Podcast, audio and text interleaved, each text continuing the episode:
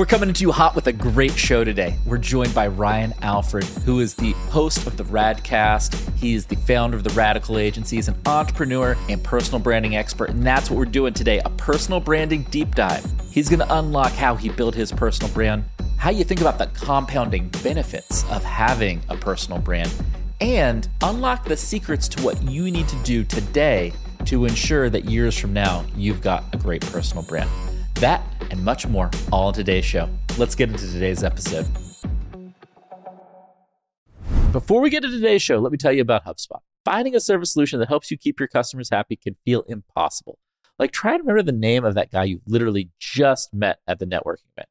HubSpot's all new Service Hub can help. It brings together service and success together on one platform with AI powered help desk and chatbots to handle your frontline support tickets so you can scale support and drive retention and revenue. Visit HubSpot.com slash service to learn more.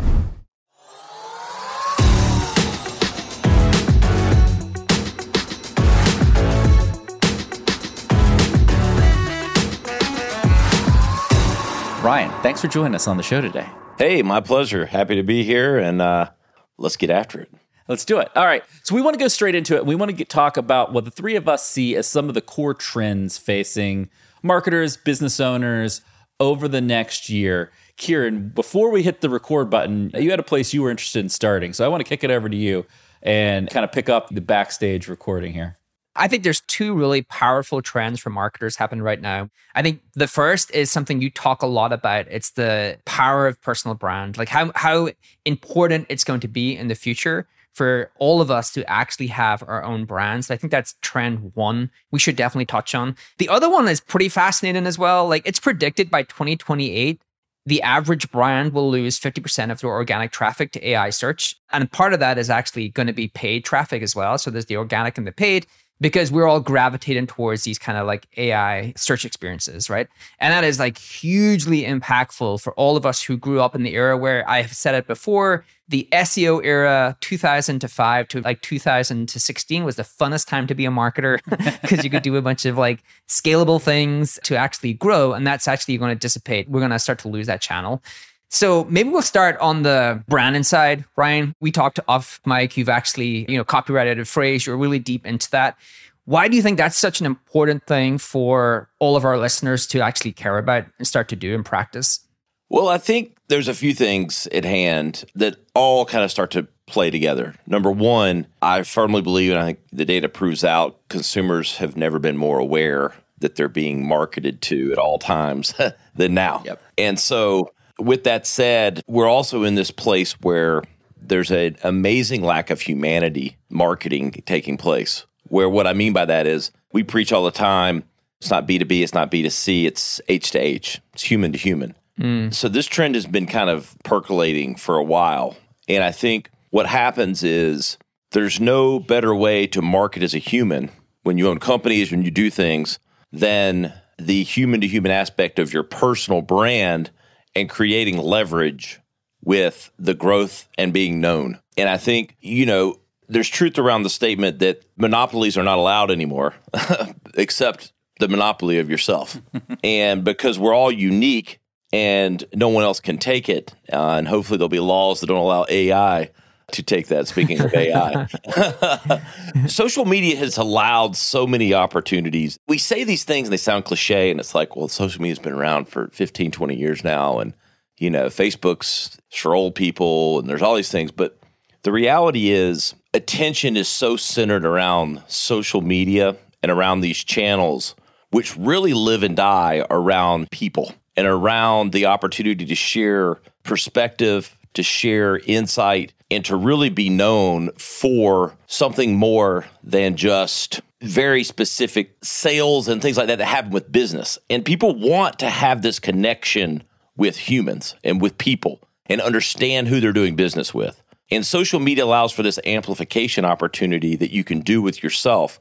And I think what happens is businesses that embrace this, that have leadership, that have people, that can take and be the spokesperson for the brand and be the human connection for people is an opportunity that a lot of people start to get around, but I think we're just now scratching the surface for the number of brands that are really taking advantage of this.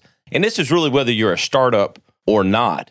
I'll just say this let's hold two people together. Okay. Joe Smith, who has no following on social media, has no real awareness other than his friends and family on social media. And then Joe White, who has spent three years and has 10,000 followers on Instagram, 2,000 followers on TikTok, 1,000 followers on Facebook, and a really nice LinkedIn following. Which one of those is in a better position to flip the switch on a company or a brand that they want to start? we all know the answer to that, right? right? So, why wouldn't one want to leverage that opportunity? This was the kind of follow up to that is you're uh, entrepreneur, come from it through the lens of a marketer. You've like five businesses. Some of those businesses are more powerful if the founder has a better brand. Like you run a really successful agency. I was in the agency business. That's how I started in marketing. Many people buy because they know the founder, and the agency name is like second to the founder's name. You're an investor in a wellness brand. I think that's another space where you really understand the person behind the brand versus the brand name itself. So, what was the moment for you as an entrepreneur where you realize this kind of personal brand actually helps propel those companies forward? Like, was there a moment you were like, wow, like I really need to get on the grind and grow my brand to make these companies more successful? Yeah. It was right around 2014, 2015. I worked for other agencies. I consider myself very entrepreneurial. I grew up in an entrepreneurial family and was lucky enough to start at an agency that was very entrepreneurial driven, very empowering for their employees, and did that for 13 years and worked on some of the largest brands in the world. Really ushered in the smartphone era, the marketing of that. Worked on the first iPhone launch, Motorola, the Droid campaign, which kicked Apple's ass for a year, about the only campaign and the only company to ever do that. We created that campaign. And so I did all these things, had the who's who list of brands and campaigns, and left that agency in 2014. But I was ghost town online. Mm. no one knew who I right. was. Like, no one. But it dawned on me because there were people out there talking about it, and I always just kind of looked at it and kind of rolled my eyes at it because I was just kind of focused on kicking ass where I was, working with the brands that I was, and I was just kind of oblivious to it, to be honest. But then I came out of that, of the, and I'm like, okay, I knew I wanted to start my own agency, wanted to develop, you know, these companies and do things, but I had no leverage built in other than, you know, my resume looked good, but I couldn't turn that resume immediately into half a million followers, whether I had earned them or not. And so, right around 2014, 2015, I invested into three things. Started the Radcast, started my personal brand, I would say officially, you know, like going heavy at it, and then started my agency Radical. And I bring up the story all the time, but that's it hit me and dawned on me that like I wanted to do these things. And yeah, I could make some phone calls, and the agency got off on a good foot because I had that background but it was not as amplified as it could have been. The opportunity wasn't as broad. And so I invested heavily in those three things. And if you put all three of those things on a chart of, you know, maybe the bottom axis being time and maybe uh, dollars spent or efforts towards these things, they're all on a trajectory like this. That's my brand, my personal brand, the Radcast, and my agency. And I'd almost put the other ventures that I've had now that are kind of leveraging on top of all of that. And all of those things have grown significantly over time. And I would also, you probably would put revenue on the top of them as well. So, the, you know, this was seven, eight years ago, recognizing that opportunity was there. Because literally, I mean, I started the agency with just two people and, you know, doing more consulting with medium sized companies. But I started doing the podcast every day. I was posting and had someone helping with social media. And I just got disciplined with it. And like, you know, if you go look the last seven years, I mean, no one I've been just as active as anyone else. I've got over 3,000 posts and, you know, hundreds of thousands of pieces of content out there across the land of social media. And I've grown an audience of almost a million people. And it's created leverage and opportunities for every company that I've started since. One of the things I want to do a quick follow up there because I thought your story is very powerful, but it's also there are a lot of people who've been in that story where they've been at a successful company, they've done what I'd call really great and impactful projects, right? That droid campaign, that's a great project, but that project kind of stays associated with the company, that agency, that team of people. It's not, you know, uniquely linked to you. But what you did is you said, "Hey, I'm going to go in a very disciplined way take the education and the perspective that I learned doing all that work And I'm going to share that every day. And that's how I'm actually going to build my own brand and that I'm going to scale revenue through that kind of predictable content creation. And I remember back in the 2013 14 time period, the second part of this is there were a bunch of people being like, oh, you can't monetize social media. It's a waste of time. And what you're saying is like, look, the benefit of hindsight, the compounding value of that audience has been far greater than I maybe ever thought. Like, did you think you were going to generate the kind of money with this that you are? Uh, the answer is actually yes. Oh, that's good because I don't think a lot of people then did. But but that's why I started it. You know, like because I saw that I was like, okay, I can take this the long way and just be real. I don't know, arrogant and go. I don't need to do that.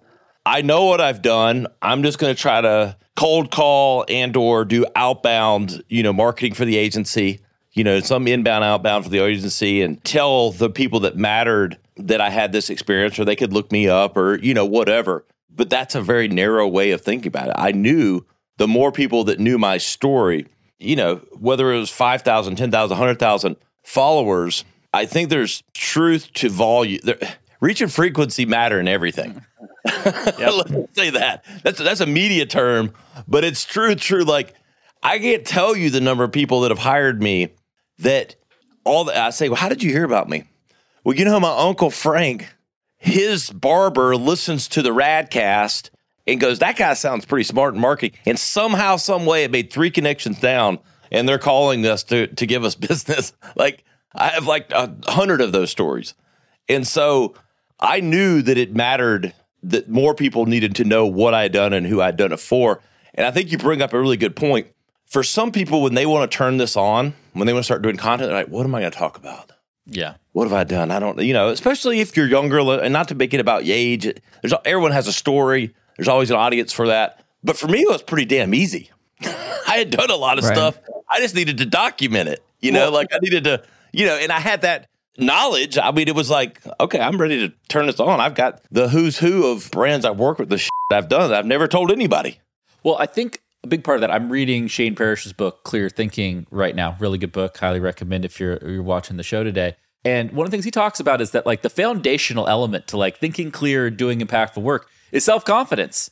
And I think a lot of those people fail because they don't actually have the baseline confidence in themselves. And because you had worked for really important brands, you had a lot of just experience that could almost bestow that confidence on you because you're like, oh, I've done the work. And sometimes people underappreciate the work that they've done, or I just did it for this small company nobody's ever heard of. It's like, no, you did something good. You got to go out there and share that story.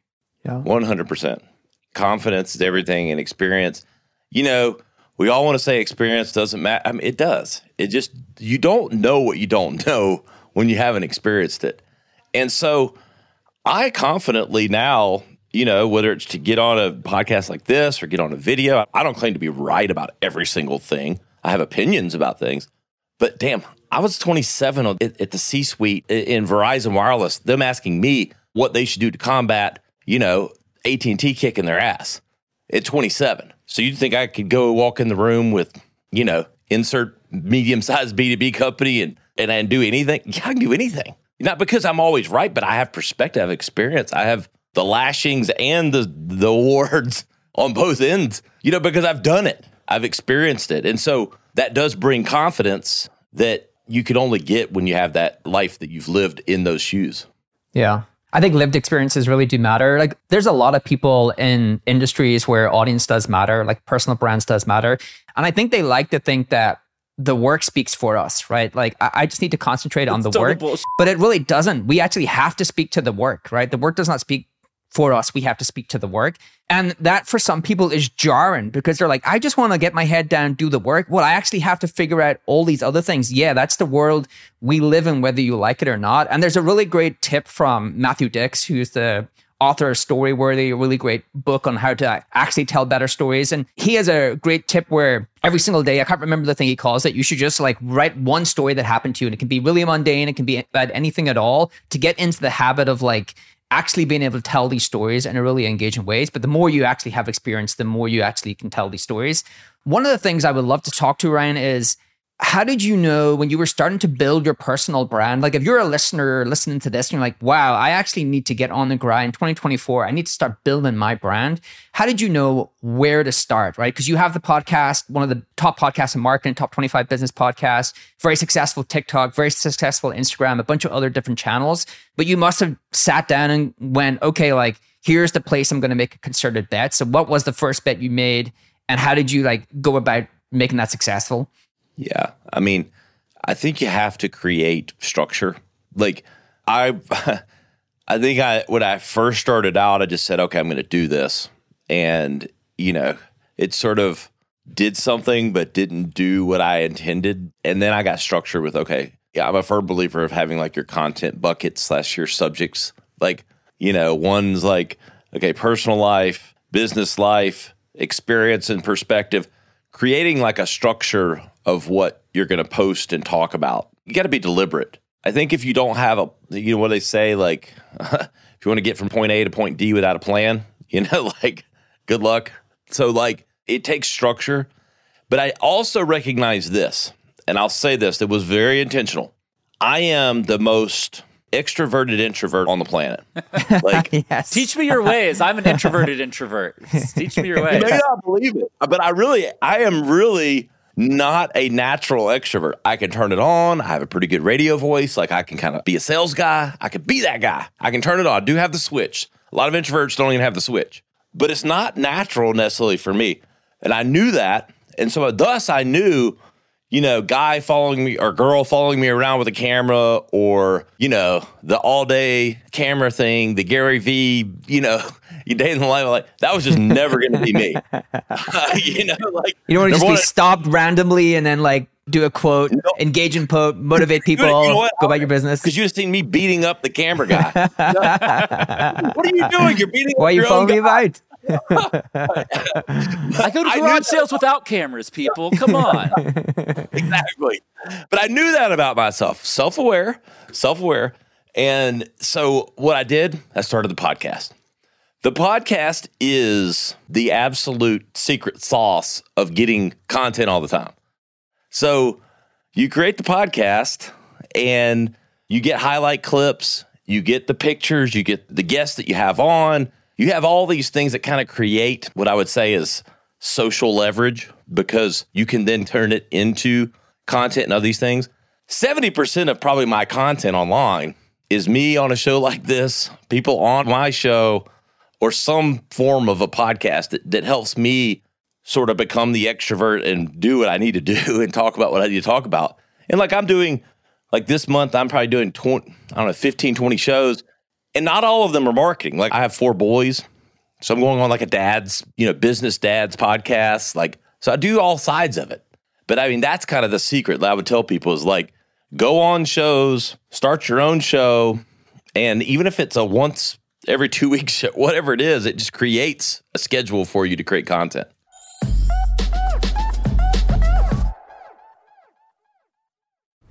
We'll be right back. But before, let me tell you about another podcast I love.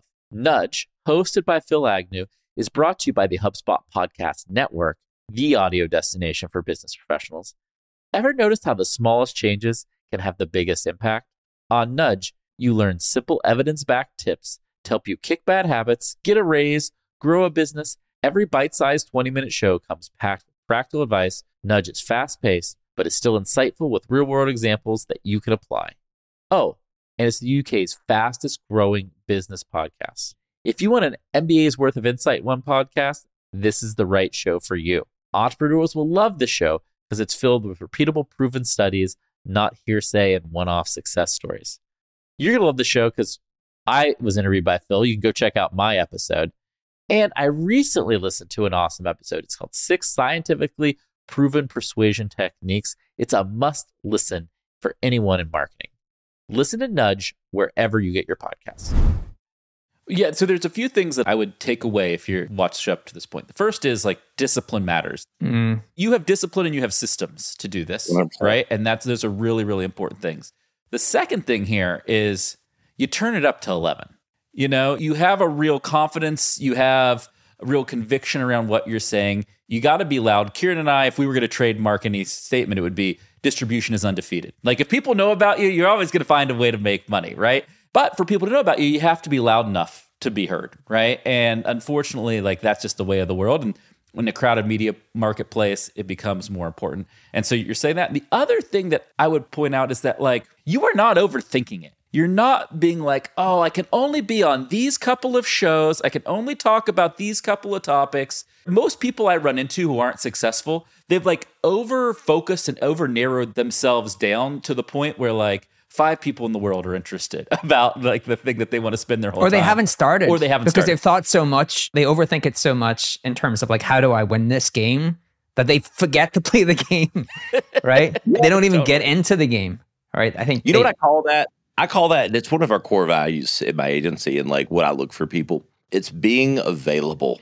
Like I say yes to way like almost 99% of everything. Now, don't get me wrong, I have four kids and all that. It might be yes in th- 4 months, you know, or you know, yes in 3 weeks, you know, like it's not always yes today. You know, I'm not I'm good about that, but like I'll say yes to whatever and I don't overthink it 100% and you make yourself available. And Grant Cardone, who I've had on my show, consider a friend, you know, one of the successful people in real estate and business now. You know, I asked him, I asked, I had the benefit on the Radcast. I asked, him, what are your key to success? His number one is just show up, baby. yeah Just show up. Like, you know, you Can't win if you don't play, right? yeah. And, but you nailed it. People overthink it. You know, I, there's some of the smartest serial entrepreneurs that I know that make, you know, not that it's about money, but a third of what I make. And every one of them overthinks everything. like, it's like it's paralysis fr- from analysis.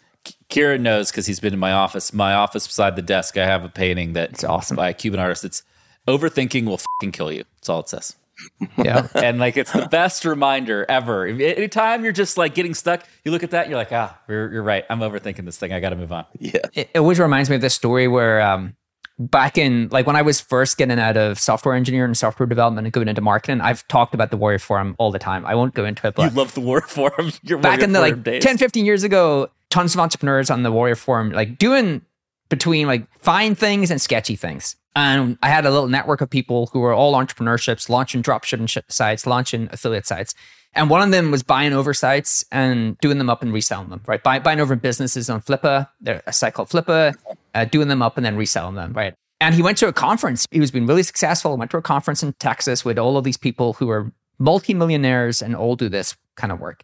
And he came back and I said to him, like, what did you learn? Like, what, what are these people great at? And he meant this in no disrespect. He said, these people are great at being fucking dumb. And what he meant by that was they don't think about it. They find something that works and they just repeat it. They just grind it out. They, they do not overcomplicate anything.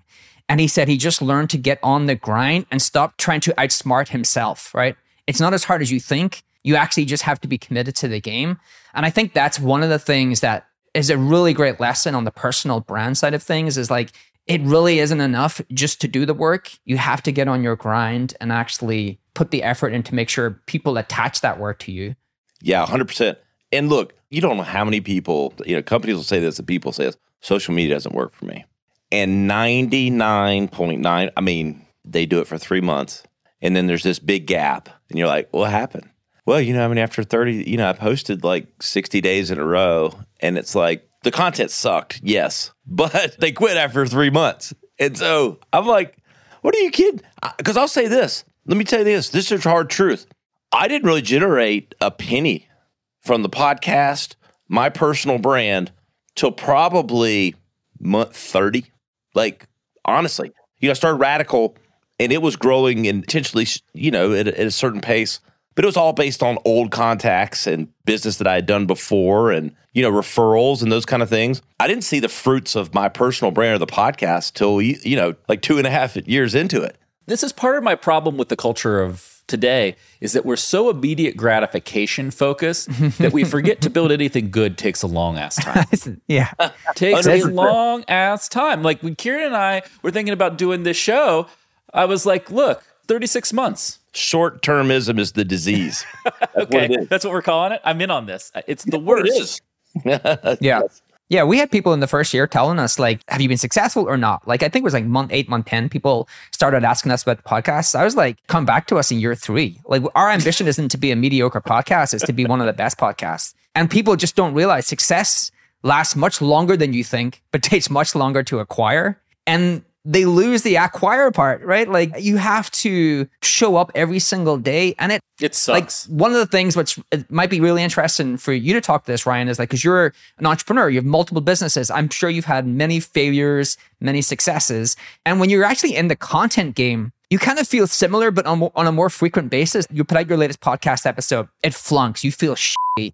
You put up your latest Instagram post or any kind of like social media post, it totally flunks. No one even engages. You immediately feel like kind of shitty. And so you have to like continually getting over these little like knockbacks. And I think that's where people check out is like, I, I just don't want to get slapped in the face for this long uh, of period of time. Like I'm just not willing to take that.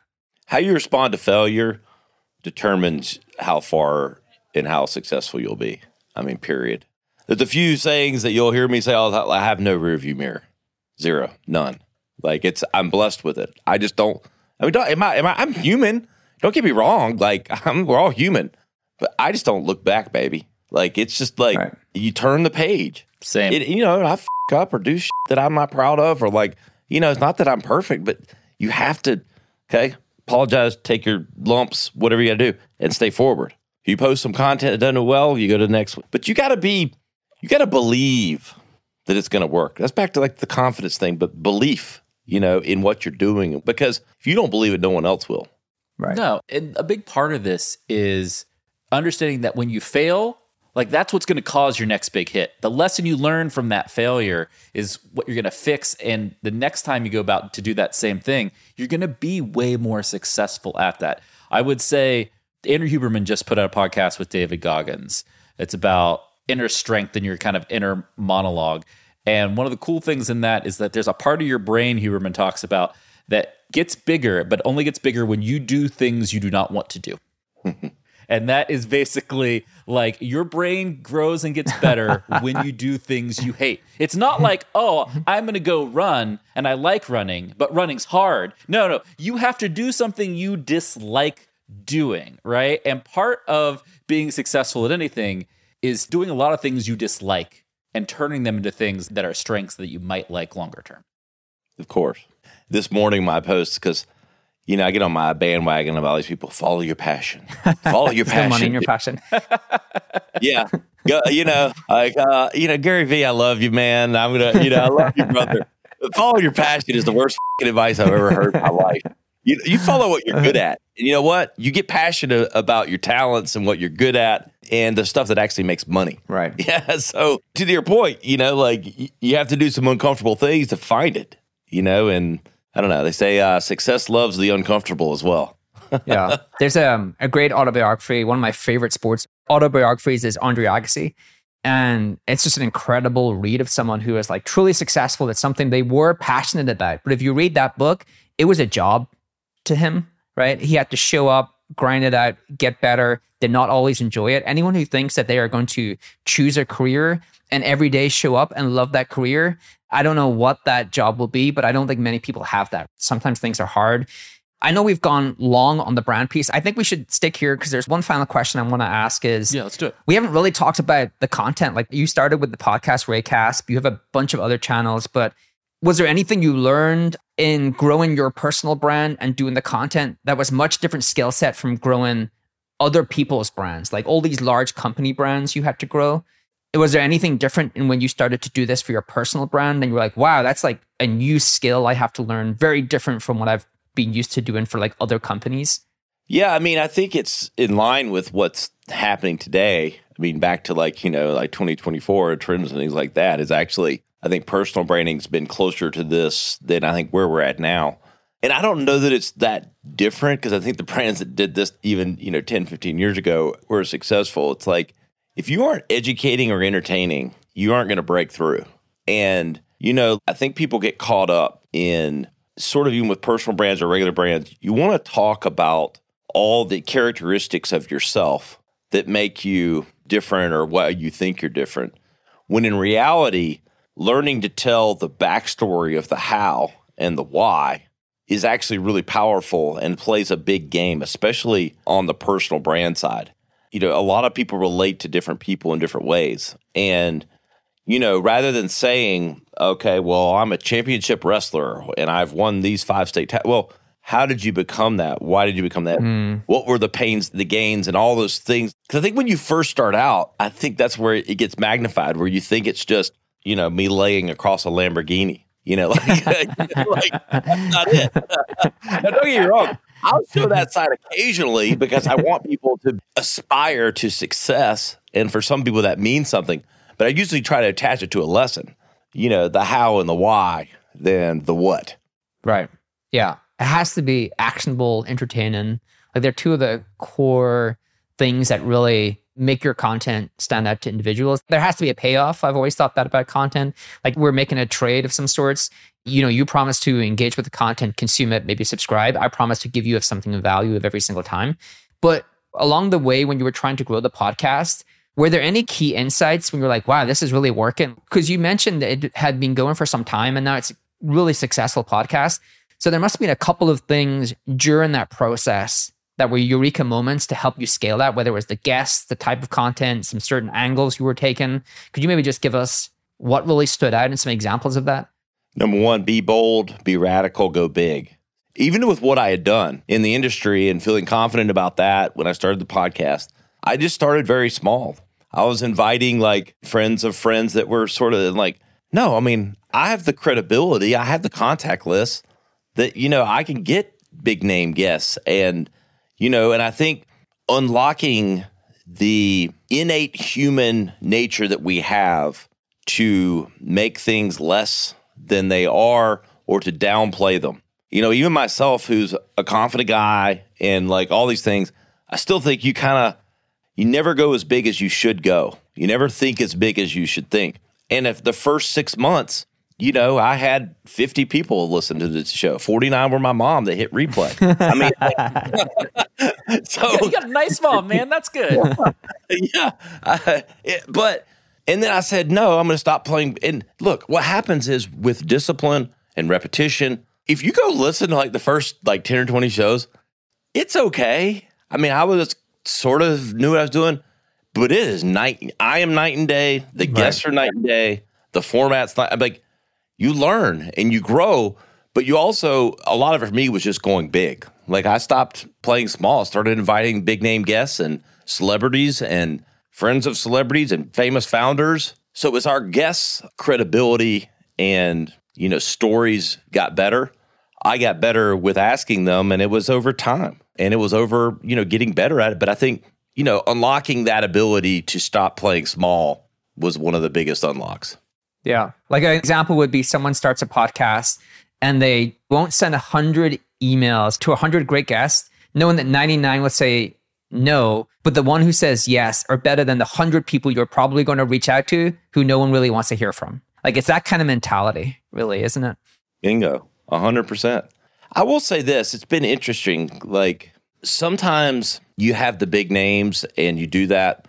I learned this. The big names didn't necessarily spike the ratings. Mm. But what they did is they unlocked more guests and more people that said yes that probably did. And and it was the sum of those things and not the individual part.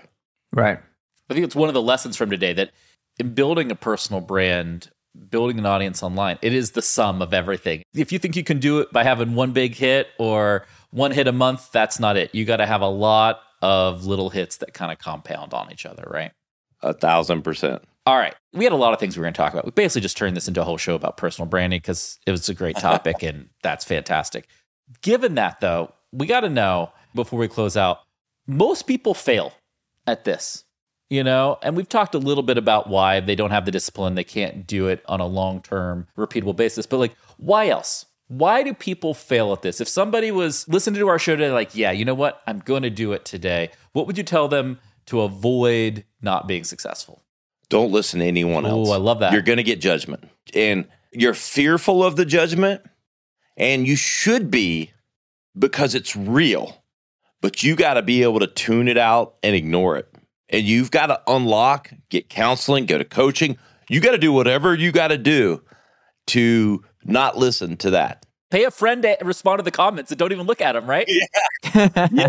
uh, you know, it's the comments, but it, then it's the whispering and the. Ask your mom to do it. Yeah. Get your mom to start replying to the comments. but I'll say this here's the truth I lost a lot of friends, and I'll say business friends in the industry on the agency side. And like before, it became when I started doing heavy on social media and the podcast. I don't know how to describe it, but it was like they were embarrassed for me, or they thought that, like, you know, like I could just kind of feel it, like the whispers a little bit and the judgment. What do you mean? Like, what does that feel like? Give us an example. People are going to be like, what, what do you mean? I think the most telling thing is people that used to respond or used to like engage with you on some level aren't as responsive as they are and nothing else has changed except for my online presence increasing. I mean, you connect the dots on some level, right? When nothing else has changed. And then when you start seeing success from it and you've told everyone that that was what was going to happen, they even get further from you. you know, negative of the front end is either direct whispers or the ones where you just kind of feel them. Like we're all, I mean, we're very innate as humans. Like you kind of know when something's happening or not happening, right? And people will shun you, especially if you start to have some success from it. And you start to learn to kind of know who your uh, true friends are and aren't. This is the other thing that fascinates me about building a personal brand because it's probably the first time you've had to be outspoken and have real points of view. Because really, if you just have the average point of view, then your results are going to be average. Like if you're just averaging out what everyone believes, then you don't really get traction from that. You get traction from when you actually take real stances or something or have real points of view to share. Do you think any of that was like that was the first time that you were out there saying your stuff and some people within that group maybe just didn't know you felt about things in that way, whether it's business, marketing, whatever the subjects may be? Yeah, I mean, I think it's a little bit of that. And I think it's like envy and judgment because they wish they would have the balls to do that. People like to sit on the sideline and say, I could do that better. Yeah. Yeah. I could do that better than him. And Then like, they don't. they'll just disengage because they'll be like, he's terrible. And then once you have success, then they're like, wait, I should have done it better than him and I didn't. And now I, you know, I don't want to talk to him anymore about it. Yeah. Yeah, exactly. And I mean, that's not everything. I mean, that's a small No. portion of it. The bigger thing, the bigger point here is just you've got to get out of caring. I'll also say this. I mean, I was being hyper specific, kind of like industry, like Yeah. feedback, those kind of things. You know, we also create boogeymen that don't exist. And, you know, a lot of times we just think there's something waiting behind the corner to get us or to judge us or to do these things. And we're just making stuff up in our mind. And it's really just an excuse. You know, we're very self limiting as humans. And so I always counsel people that I've never met anyone that was unsuccessful with personal branding that didn't get some of these personality issues out of the way ahead of time. What was your boogeyman that like you kind of had when you started that you had to kick to the side? Um, I think I was so sold on this being, you know, such an opportunity that I don't know that I had them. It was definitely the fear of maybe judgment more local to me, not like just business, but like family, those kind of things. And that didn't happen. I mean, you know, they just were like, oh, good for you. But people, that's back to like create the boogeyman. You know, everybody's favorite radio station is WIIFM. What's in it for me? Like, Right. we're, most people are focused on themselves. and so they're not that focused on what you're doing. Like, oh, Yeah, yeah, yeah. Yeah, Ryan's gonna do 100%. personal branding. Who Hundred cares? percent. Yeah, yeah, a hundred percent. All these people you think are competent and have opinions on what you're doing, like don't even know what you're doing because they all have their own shit going on. It's totally true. No, my wife thought it was crazy. Yeah. I mean, I'll tell her, and she knows it, and she eats her cake. You know, she made it, and like, yeah, she's like, "Why are you wasting time with that podcast?" And you know, your personal branding. She just thought I was being, you know, self-grandizing.